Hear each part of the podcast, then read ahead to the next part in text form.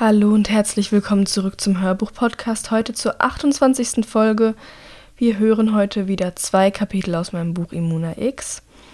Genau, es gibt natürlich wieder ein Lied der Woche. Das ist diese Woche das Lied Rise von League of Legends, Mako, The Glitch Mob und The Word Alive. Genau, und ich mache jetzt noch was an dieser Stelle, bevor ich mit dem Vorlesen beginne, was ich normalerweise nicht mache. Und zwar spreche ich eine Spoilerwarnung aus. Genau, normalerweise mache ich das nicht, weil ich denke, dass sich eigentlich ähm, das Konzept des Podcasts selbst erklärt und ich, ich nicht jedes Mal am Anfang der Folge sagen möchte, hör bitte die Folgen in der richtigen Reihenfolge. Weil ich eigentlich denke, es ist klar, wenn ich aus meinem Buch vorlese, dass die Folgen aufeinander aufbauen und man sie in der richtigen Reihenfolge hören muss. Aber sollte sich irgendjemand, der keine Ahnung, neu dabei ist oder sonst was, aus irgendeinem Grund heute hier in diese Folge verirrt haben, ohne vorher alle anderen Folgen gehört zu haben, ähm, ja, das ist jetzt deine Warnung. Hör an dieser Stelle bitte auf. Ähm, hör dir erst die anderen Folgen an, denn das erste Kapitel, das ich vorlese, beginnt mit einem Riesenspoiler, wenn man nicht alles davor schon gehört hat. Genau, und ich weiß, dass ich, wenn ich jetzt aus Versehen auf dieser Folge gelandet wäre, und den Anfang hören würde und dann alles schon wüsste. Ich würde mich ärgern. Deshalb hier die Spoilerwarnung, hier die Gelegenheit abzuschalten für alle, die schon alles vorher gehört haben. Ähm, Fange ich jetzt an mit dem Vorlesen. Bis gleich. Kapitel 57 Wohin sie Aylas Leiche bringen, weiß Drea nicht. Sie sieht nicht hin, als sie vom Pfahl geschnitten und fortgetragen wird. Ein einziger Blick in ihre leeren Augen, auf ewig ins Nichts starrend, hat gereicht, um ihren Wirkreflex auszulösen. Jetzt steht sie da, halb gekrümmt, keuchend und versucht, ihre letzte Mahlzeit bei sich zu behalten. Elternlos. Das Wort scheint über ihrem Kopf zu schweben, in fetten roten Druckbuchstaben, leuchtend sogar im immer stärker werdenden Regen. Aber es ist in Ordnung, sagt sie sich immer wieder. Ich werde es überleben. Denn das Ende des Prozesses bedeutet vor allem eins. Es ist offiziell bewiesen worden, dass Michael kein heiliges Gesetz verletzt hat. Er kann leben und die Kanroter bekommen ihr neues Zuhause. Mit allem anderen wird sie umzugehen lernen. Allerdings ist der Prozess um Michael noch nicht abgeschlossen und der Regen bringt Unruhe in das Geschehen. Denn es ist kein normaler Regen. Der Himmel scheint seine Schleusen geöffnet und beschlossen zu haben, den gesamten Jahresniederschlag in nur wenigen Minuten auszuspucken. Die Sicht verschlechtert sich dramatisch, die Temperaturen sinken. Obwohl der Abend noch fern ist, wird es immer dunkler. Innerhalb kürzester Zeit verwandelt sich der spröde Sandboden unter ihren Füßen in eine Landschaft aus Matsch, durchzogen von einem Muster aus Pfützen und Bächen, weil das Wasser einfach nicht schnell genug abfließen kann. Bald schon zucken die ersten Blitze über den Himmel. Der Prozess wird vorerst abgebrochen. Es wird vorsorglich eine Isolo ausgerufen, die Alten und Kinder verfrachtet man in den Regententurm, während alle Krieger an den Zaun müssen. Drea, jetzt vollwertiges Mitglied des Clans, gehört zu letzteren. Bevor sie sich auf den möglichen Kampf vorbereitet, sorgt sie allerdings noch dafür, dass auch Michael sicher im Regententurm ankommt. Er ist zu schwach, um in der Verteidigung anzutreten. Auch Annika, sichtbar besorgt wegen des Zustands des Zaunes, schickt ihre Krieger in den Kampf. So kommt es zu einer kurzzeitigen Verbrüderung der beiden Clans, die sich eigentlich im Augenblick nicht gerade freundlich gegenüberstehen. Gegen diesen einen gemeinsamen Feind sind sie stärker zusammen. Bleib immer dicht bei mir, ruft Hilda Dreyer über den Lärm des Unwetters hinweg zu. Ich lasse nicht zu, dass dir etwas passiert. Sie beide wissen, dass sie eigentlich noch nicht bereit ist. Es gibt noch so viel zu lernen. Sie können nur hoffen, dass es heute keinem Wimpo gelingt, den Zaun zu durchbrechen. Dank der Anwesenheit der Tanriti sind fast doppelt so viele Krieger im Lager wie gewöhnlich. So gelingt es, einen fast ununterbrochenen Ring aus Menschen um den Zaun zu formen. Jeder Flicken, jede Schwachstelle wird bewacht von mehreren Bogenschützen und alle sind bereit zuzuschlagen. Doch der Sturm ist heftig und vor allem regenreich. In nassem Wetter fühlen sich die Wimpos so wohl. In Unmengen brechen sie zwischen den Bäumen hervor, bleiche, verzerrte Fratzen mit wahnsinnigen Augen und stürmen den Zaun regelrecht. Die Sicht ist katastrophal. Es wird immer dunstiger und der Regen fällt so dicht, dass man kaum ein paar Meter weit schauen kann. Die meisten Pfeile werden halb blind in Richtung Wald geschickt, die Wimpus erst entdeckt, wenn sie den Zaun fast erreicht haben. Und Drea belastet noch eine andere Sache. Auf Hildas Dach auf eine Zielscheibe oder Strohpuppen zu schießen, ist etwas ganz anderes, als wenn man einen lebenden, atmenden Organismus vor sich hat. Nicht nur, dass der Organismus sich bewegt und damit schwerer zu treffen wird. Es ist nun mal so, und daran lässt sich nicht rütteln, dass jeder Wimpo irgendwann in seinem Leben einmal ein normaler Mensch gewesen ist. Jeder von ihnen hat geliebt und ist geliebt worden, hat Enttäuschungen erfahren, Rückschläge und hoffentlich auch Momente des äußersten Glücks. Niemand hat sich ausgesucht, sein Dasein als so verabscheuungswürdige Kreatur zu fristen. Es ist nicht ihr freier Wille, der sie dazu zwingt, mit knochigen Händen am Stacheldraht zu rütteln, nicht der eigene Hunger in ihren Augen. Schuld daran ist einzig und allein Vitame Perpetuum, diese fürchterliche Krankheit, die die Welt zugrunde gerichtet hat. Und irgendwie fühlt es sich ganz und gar falsch an, auf diese armen Wesen zu schießen, ihnen das Letzte zu nehmen, was ihnen noch geblieben ist. Das nackte Leben. Um sie herum schicken die Krieger immer wieder Pfeile aus dem Lager und auf der anderen Seite des Zauns platschen regelmäßig erschlaffte Körper in den Matsch. Beginnen, soweit Drea es sehen kann, fast schon sich aufzutürmen. Aber manche kommen unversehrt durch die Verteidigung, geschützt von den Sichtverhältnissen oder den Fehlern der Schützen, rütteln am Zaun, versuchen ihn niederzureißen stieren sie aus gierigen, rollenden Augen an, schnappen nach ihnen, fauchen und zischen. Andere überleben die ersten Treffer, kämpfen sich weiter, während bereits Pfeile in ihren Körpern stecken. Doch noch steht der Zaun, noch verschafft er ihnen die nötige Zeit, die Angreifer auszuschalten, bevor sie zu ihnen durchdringen können. Auch Drea hat ihren Pfeil eingelegt, zielt in den Regen. Immer wieder brechen bleiche, stinkende Körper aus dem Wald hervor, kommen auf sie zugeschossen. Doch sie schafft es einfach nicht loszulassen. Die Pfeilspitze zittert, immer wieder wartet sie, bis jemand anderes den Wimpo vor ihr erledigt. Sie möchte sich ja aktiv ins Geschehen einbringen, aber etwas in ihr hält sie zurück. Ihr Leben lang wollte sie kämpfen, und jetzt, da es soweit ist, ist sie wie eingefroren. Hilda neben ihr ist ganz konzentriert am Werk. Sie wendet den Blick nicht von den Angreifern, lädt immer wieder nach, und jeder Pfeil trifft sein Ziel. Trotzdem ist Dreas Aussetzer nicht entgangen. Eine Weile tut sie so, als würde sie nichts bemerken, gibt ihr die Zeit, sich zu sammeln. Dann schreit sie über das Heulen des Windes hinweg. Du kannst nichts mehr für sie tun, Drea. Sie sind verflucht. Du wirst noch so viele Leben nehmen müssen. Fang jetzt damit an, bevor es zu spät ist. Bevor es zu spät ist. Sie muss sich in Erinnerung rufen, dass die Lage bitterer Ernst ist. Anders als im Training ist es hier nicht egal, wenn alles schief läuft, und man kann es beim nächsten Mal besser machen. Es könnte wirklich bald zu spät sein, noch zu schießen. Noch mehr Wimpus dringen jetzt durch zum Zaun, rütteln und reißen an ihm. Die Sicht wird noch schlechter und es fühlt sich an, als wäre es nur eine Frage der Zeit, bis der Stacheldraht nachgibt. Er hat seine Lebenszeit sowieso schon lange überschritten. Plötzlich ist einer der Infizierten direkt vor Drea. Sein Gesicht ist zu einer wahnsinnigen Fratze verzogen, seine Kiefer schnappen nach ihr und einer seiner Arme schiebt sich durch den Zaun hindurch, die schuppige Hand ausgestreckt. Vielleicht ist es der Schreck, der ihren Überlebensinstinkt wieder aktiviert. Vielleicht sind ihre tauben Finger auch müde geworden, wollen die Sehne des Bogens nicht länger halten.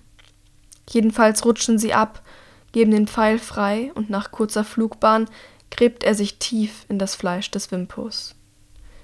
Augenblicklich geht er zu Boden. Kurz röchelt er noch vor sich hin, dann hört er auf zu atmen und liegt reglos da. Damit ist Dreyer einen Schritt gegangen, von dem es kein Zurück mehr gibt.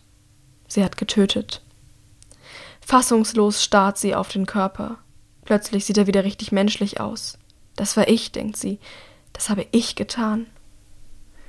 Im Sturm frieren sie alle. So ist das, wenn man bis auf die Knochen durchnässt wird und dann auch noch schneidender Wind weht.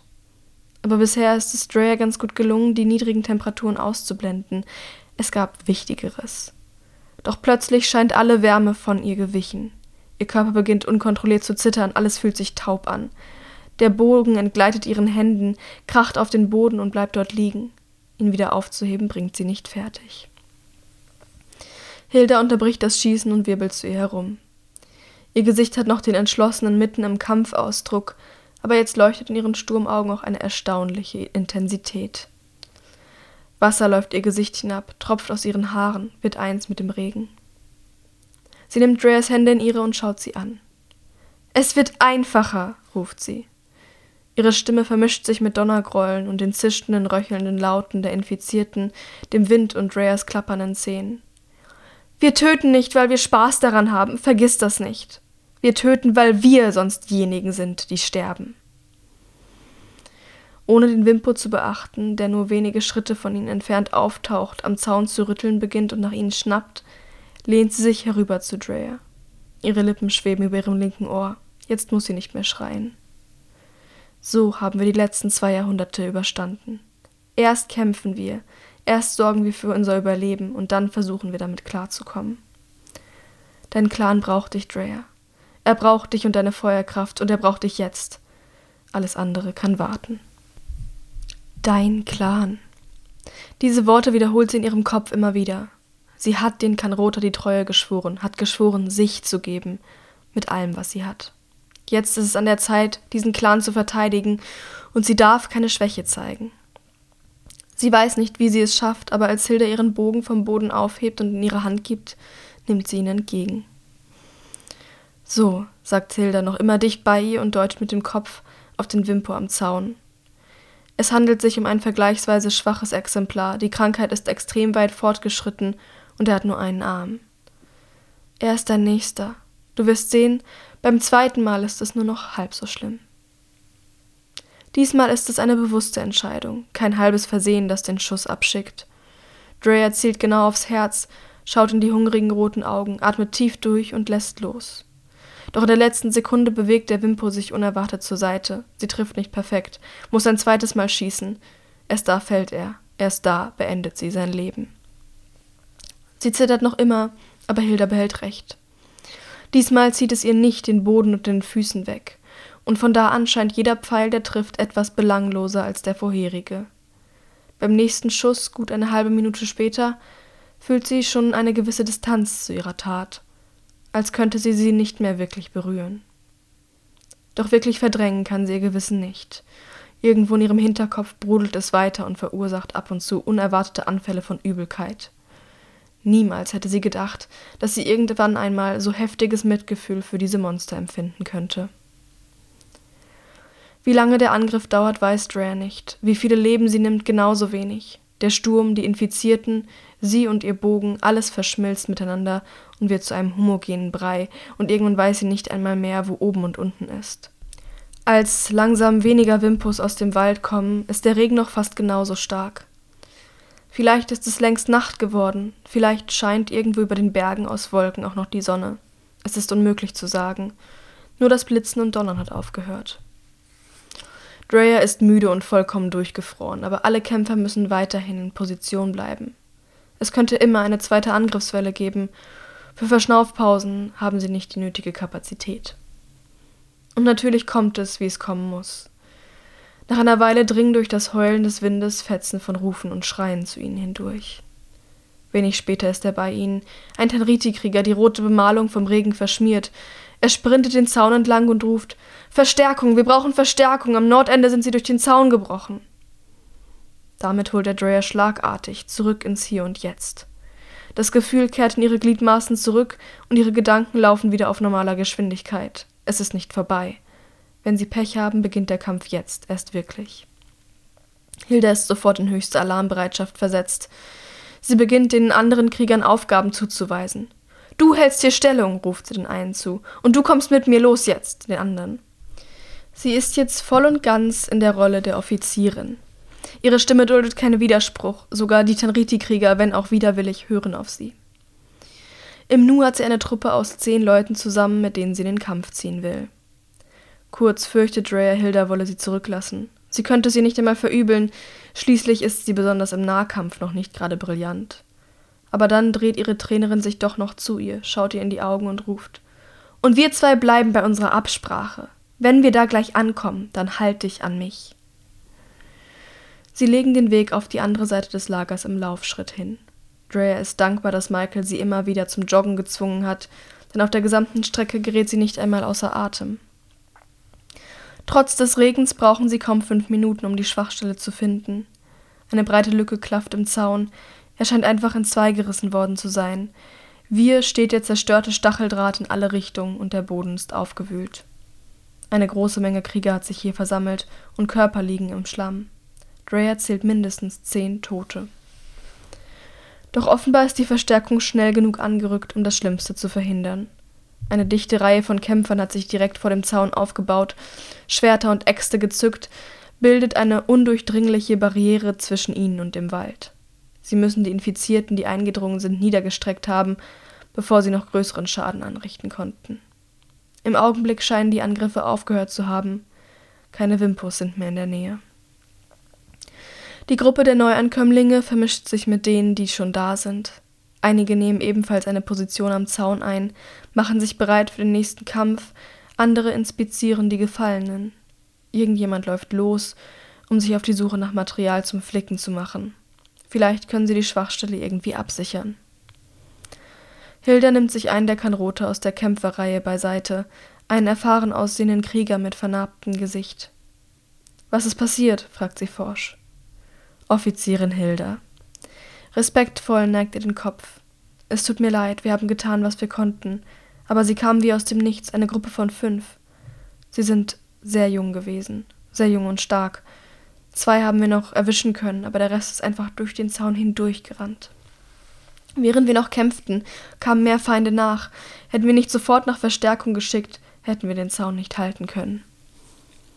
Hildas Gesicht bleibt beinahe unbewegt. Danke für den Bericht. Ihr habt gute Arbeit geleistet, Oliver.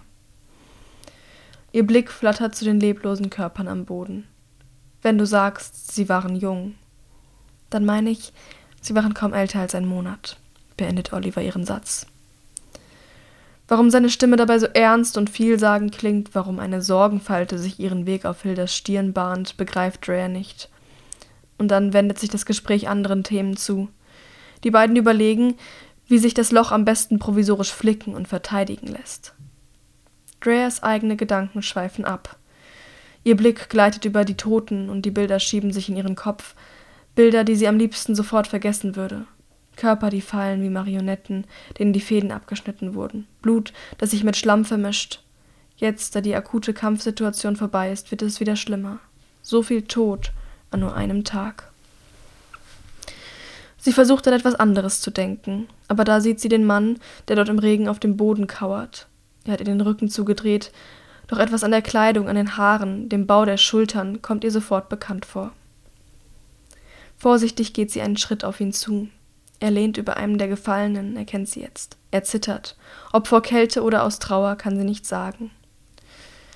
Sie tritt an ihn heran und legt ihm instinktiv eine Hand auf die Schulter. Es ist Finn. Seit dem Gründungsfest hat sie ihn eigentlich gemieden, aber jetzt scheint er sie gar nicht zu bemerken, kauert nur zusammengekrümmt da und starrt auf den Körper im Schlamm, zu kontrollierten Bewegungen völlig unfähig. Dann fällt ihr Blick auf das Gesicht des Toten. Es hat sich kaum verändert, seit sie es das letzte Mal gesehen hat, ist nur ein wenig bleicher geworden und die Wangenknochen treten mehr hervor. Seine Augen sind geschlossen und es sieht fast aus, als würde er schlafen. Wäre da nur nicht die klaffende Wunde in seinem Unterleib. Ali, flüstert Rhea, aber ich dachte, ich dachte, er sei nie zurückgekommen von der Schlacht. Ich dachte, er wäre schon lange tot. Ihre Worte scheinen Finn vorübergehend aus seiner Erstarrung zu lösen. Er schaut hoch zu ihr und dann wieder zu Ali. Ich hab ihn getötet, sagt er mit zitternder Stimme. Wir, wir kennen uns seit unserer Geburt und jetzt habe ich ihn getötet. Da begreift Drea. Ali ist beim Angriff der Wimpus vor einem Monat nicht gestorben, wie sie angenommen hat. Er ist infiziert worden. Deshalb hatten die Worte kaum älter als ein Monat für Hilda so eine Bedeutung. Die Wimpus, die durch den Zaun gebrochen sind, hatten so viel Kraft, weil sie jung waren. Extrem jung. Vor einem Monat sind sie noch gesund gewesen und haben mit Drea gemeinsam Mahlzeiten eingenommen, manche von ihnen wahrscheinlich sogar unter demselben Dach geschlafen. Es waren Kanroter, die verwandelt wurden, und jetzt sind sie wiedergekommen, um ihr eigenes Volk zu verspeisen. Kapitel 58 Lass uns doch bitte noch einen Moment warten. Harry hält seinen Bruder am Arm fest. Vielleicht taucht sie ja noch auf. Hamish kämpft an gegen ihn, versucht seinem Griff zu entkommen. Verdammt, du Idiot, begreifst du das denn nicht? schreit er. Ihr ist was passiert. Wir können hier doch nicht einfach rumstehen und warten, während sie uns gerade irgendwo dringend braucht, wenn es nicht schon zu spät ist. Beim letzten Satz überschlägt seine Stimme sich. Herrick versucht ruhig zu bleiben, kann seine eigene Panik aber nicht wirklich verstecken. Aber wir haben doch keinen Schimmer, wo sie sein könnte. Du sagst, in ihrer Wohnung ist sie nicht. Hier ist sie auch nicht. Also wo willst du anfangen zu suchen? Jetzt einfach blind drauf loszustürmen, führt doch nirgendwo hin. Lass uns lieber einen vernünftigen Plan überlegen und dann schauen, wie wir weitermachen, ja? Und wer weiß, vielleicht taucht sie ja doch noch auf. Vielleicht hat es alles eine ganz harmlose Erklärung. Die Worte verfehlen ihre Wirkung vollkommen. Anstatt Hamish zu beruhigen, scheinen sie ihn nur noch rasender zu machen, und Herrick fürchtet jetzt ernsthaft, sein Zwilling könnte gleich auf ihn losgehen. Doch bevor die Situation weiter eskaliert, ertönt direkt hinter ihnen eine krächzende Stimme. Macht euch keine Sorgen, heißt es da. Mich kriegen sie so schnell nicht klein. Die Brüder wirbeln herum, können ihren Augen kaum trauen. Dort steht sie mit nassen Haaren, ein schmales Lächeln auf den aufgeplatzten Lippen, halb verborgen hinter einem dicken Schal und seltsam blass.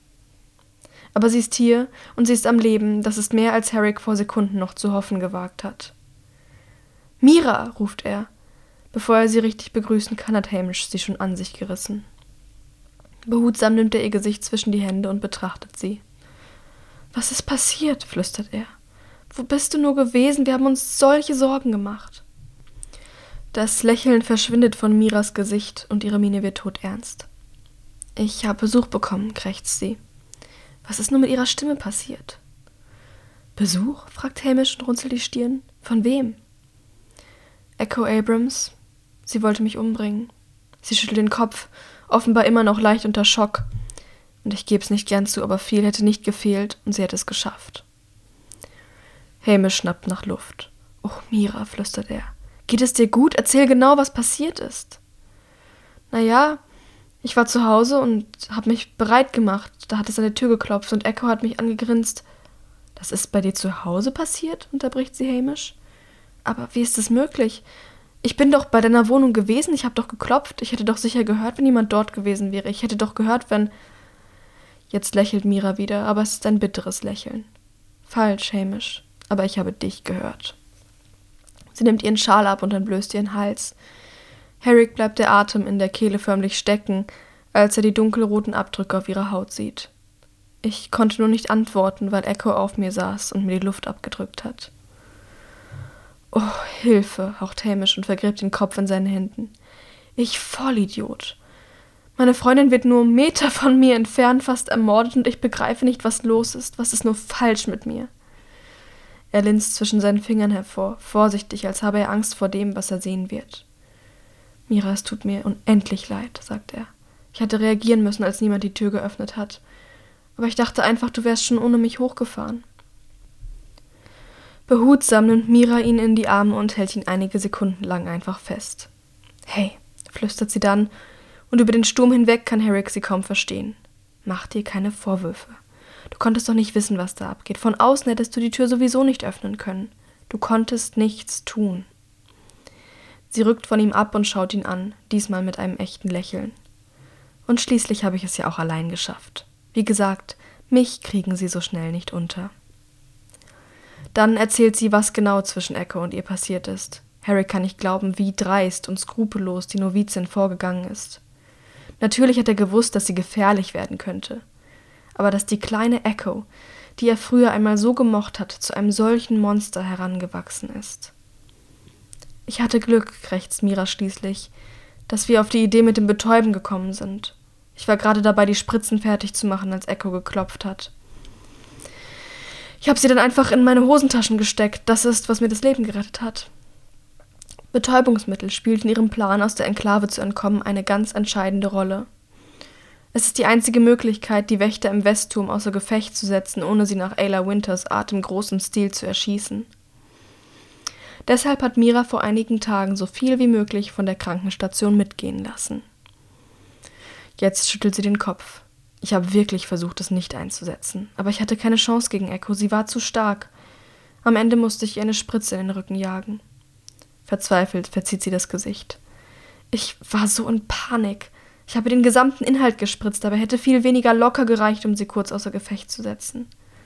Und wir brauchen doch jeden Tropfen von dem Zeug. Aber ich habe nur gedacht, ich sterbe. Ich konnte einfach nicht mehr klar denken. Ihre Augen werden feucht. Ich habe noch nie so eine Scheißangst gehabt. Hey, murmelt Herrick, mach dir keine Vorwürfe. Das Wichtigste ist, dass du überlebt hast. Alles andere wird sich schon von selber regeln. Richtig glauben kann er das aber leider selbst nicht. Der Wirkstoff war ohnehin knapp bemessen. Eine ganze Ladung zu verlieren bedeutet deutlich weniger Zeit, um die Tür zur Zone zu öffnen. Es kommt ja noch schlimmer, jammert Mira. Als Ecke und ich gekämpft haben, da muss sie mich irgendwie blöd getroffen haben. Sie versenkt die Hand in ihrer Jackentasche. Als sie sie wieder hervorholt, liegen darin ein Haufen Plastikscherben und eine Nadel. Zerknirscht betrachtet sie die Bruchstücke. Die zweite Spritze ist kaputt gegangen. Eiskalt durchfährt es Herrick. Aber, flüstert er, das ist doch nicht alles, was wir haben. Sie schüttelt den Kopf. Nein, wir haben noch eine dritte Dosis. Einem einzelnen Menschen verabreicht sollte das reichen, um ihn ein bis zwei Stunden außer Gefecht zu setzen. Nur, nur haben wir es mit ein paar mehr Leuten zu tun, beendet Hamish ihren Satz. Er bleibt erstaunlich ruhig. Naja, seufzt er. Es ist immer noch besser als gar nichts.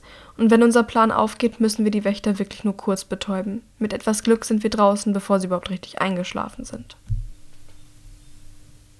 Als der Westturm vor ihnen aus dem Dunst auftaucht, klopft Herricks Herz wie wild. Keine Menschenseele scheint unterwegs zu sein in der Außengasse. Mit Sicherheit sagen können sie das aber nicht. Dafür können sie einfach nicht weit genug schauen.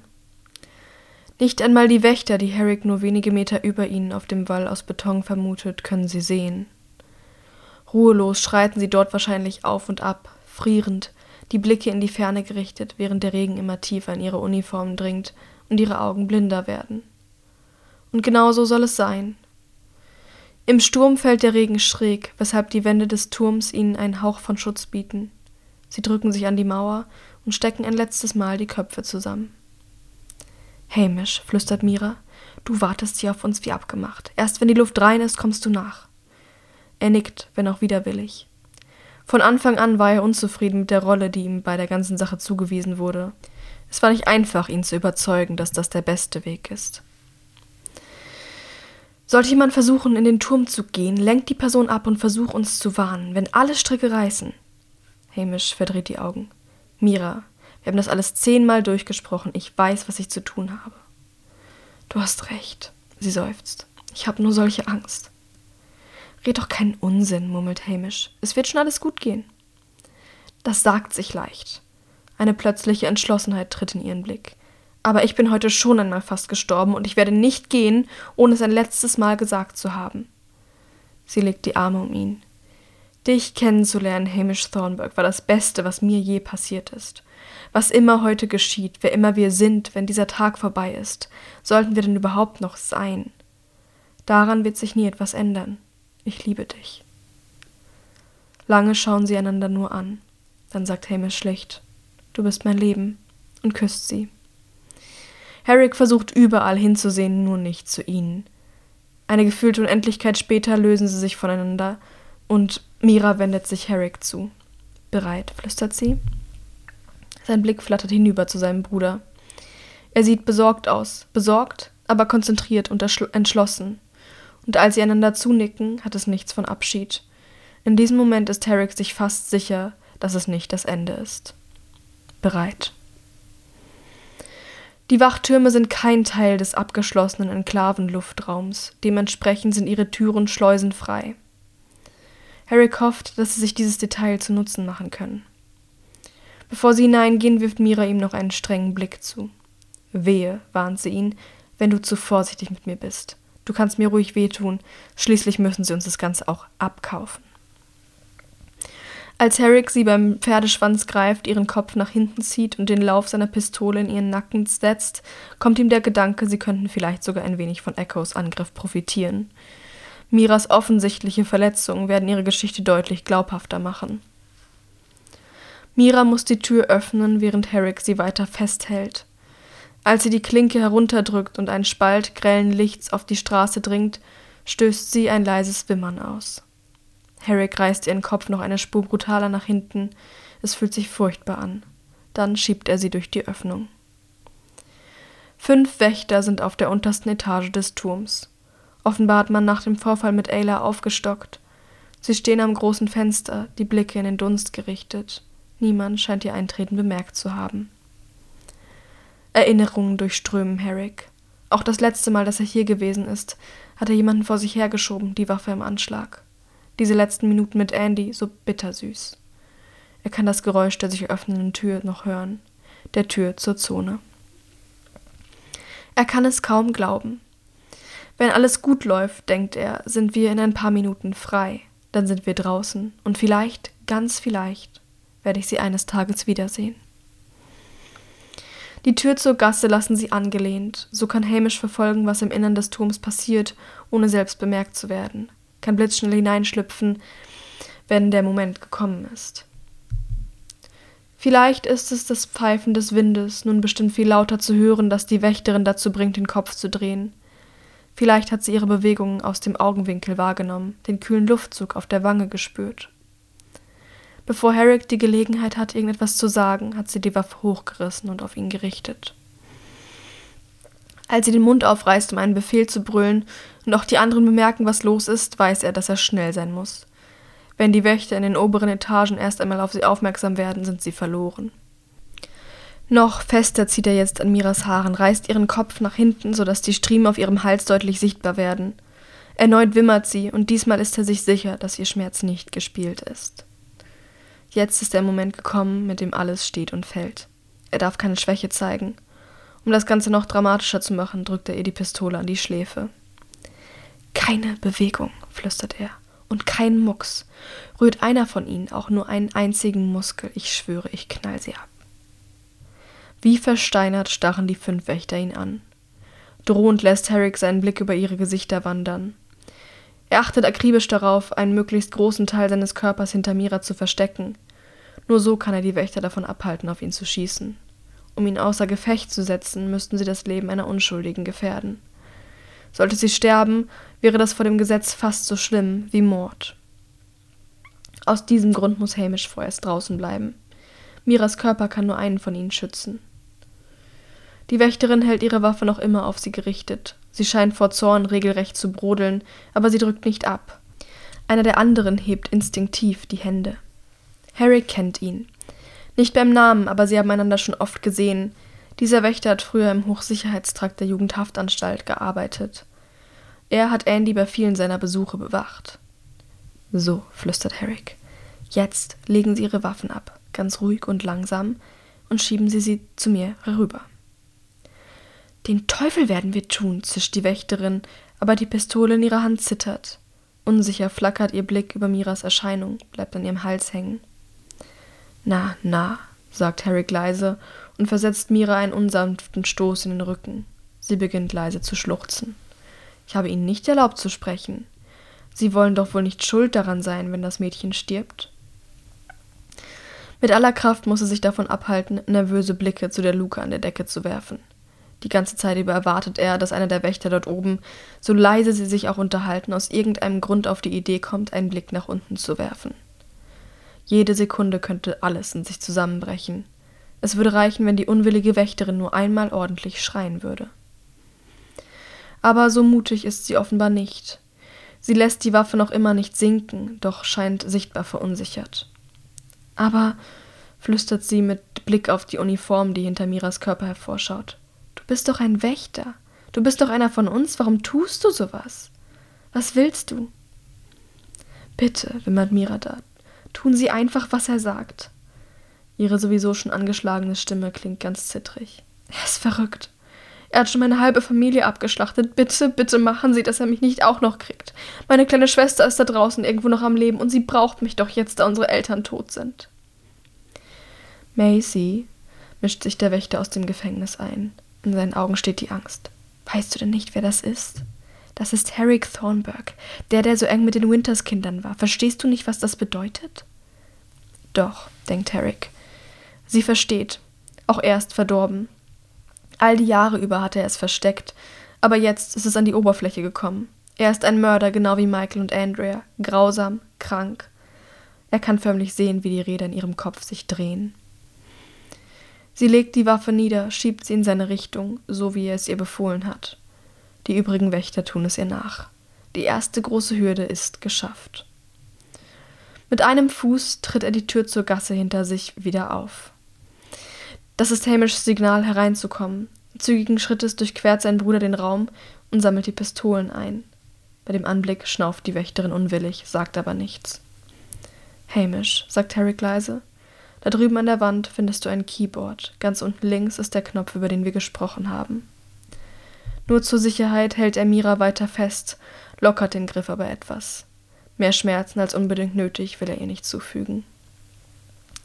Das Tastenfeld besteht aus mehreren kreisrunden Knöpfen, die in zwei Reihen übereinander angeordnet sind. Sie alle haben unterschiedliche Farben. Der Knopf ganz unten links ist knallrot und trägt die Aufschrift Notfall. Er dient dazu, den Turm im Falle einer Wimpo-Invasion vollkommen vom Rest der Enklave abzuriegeln. Und als Hamish diesen Knopf drückt, schließen sich die Falltür an der Decke und die Tür zur Außengasse mit einem elektronischen Sirren und versiegeln sich eigenständig. Fast gleichzeitig geht der Alarm los. Damit haben sie die Aufmerksamkeit der anderen Wächter zwar unwiederbringlich auf sich gezogen, aber gleichzeitig haben sie dafür gesorgt, dass diesen Raum hier so schnell niemand wird betreten oder verlassen können. Sie sind allein und jetzt gibt es kein Zurück mehr. Und damit sind wir wieder am Ende einer Folge angekommen. Das war das Ende von Kapitel 58. Ich freue mich natürlich wieder über alle, die dabei waren, die zugehört haben. Und würde mich jetzt an dieser Stelle verabschieden und sagen, wir hören euch uns nächste Woche wieder. Bis bald und habt eine wunderschöne Woche.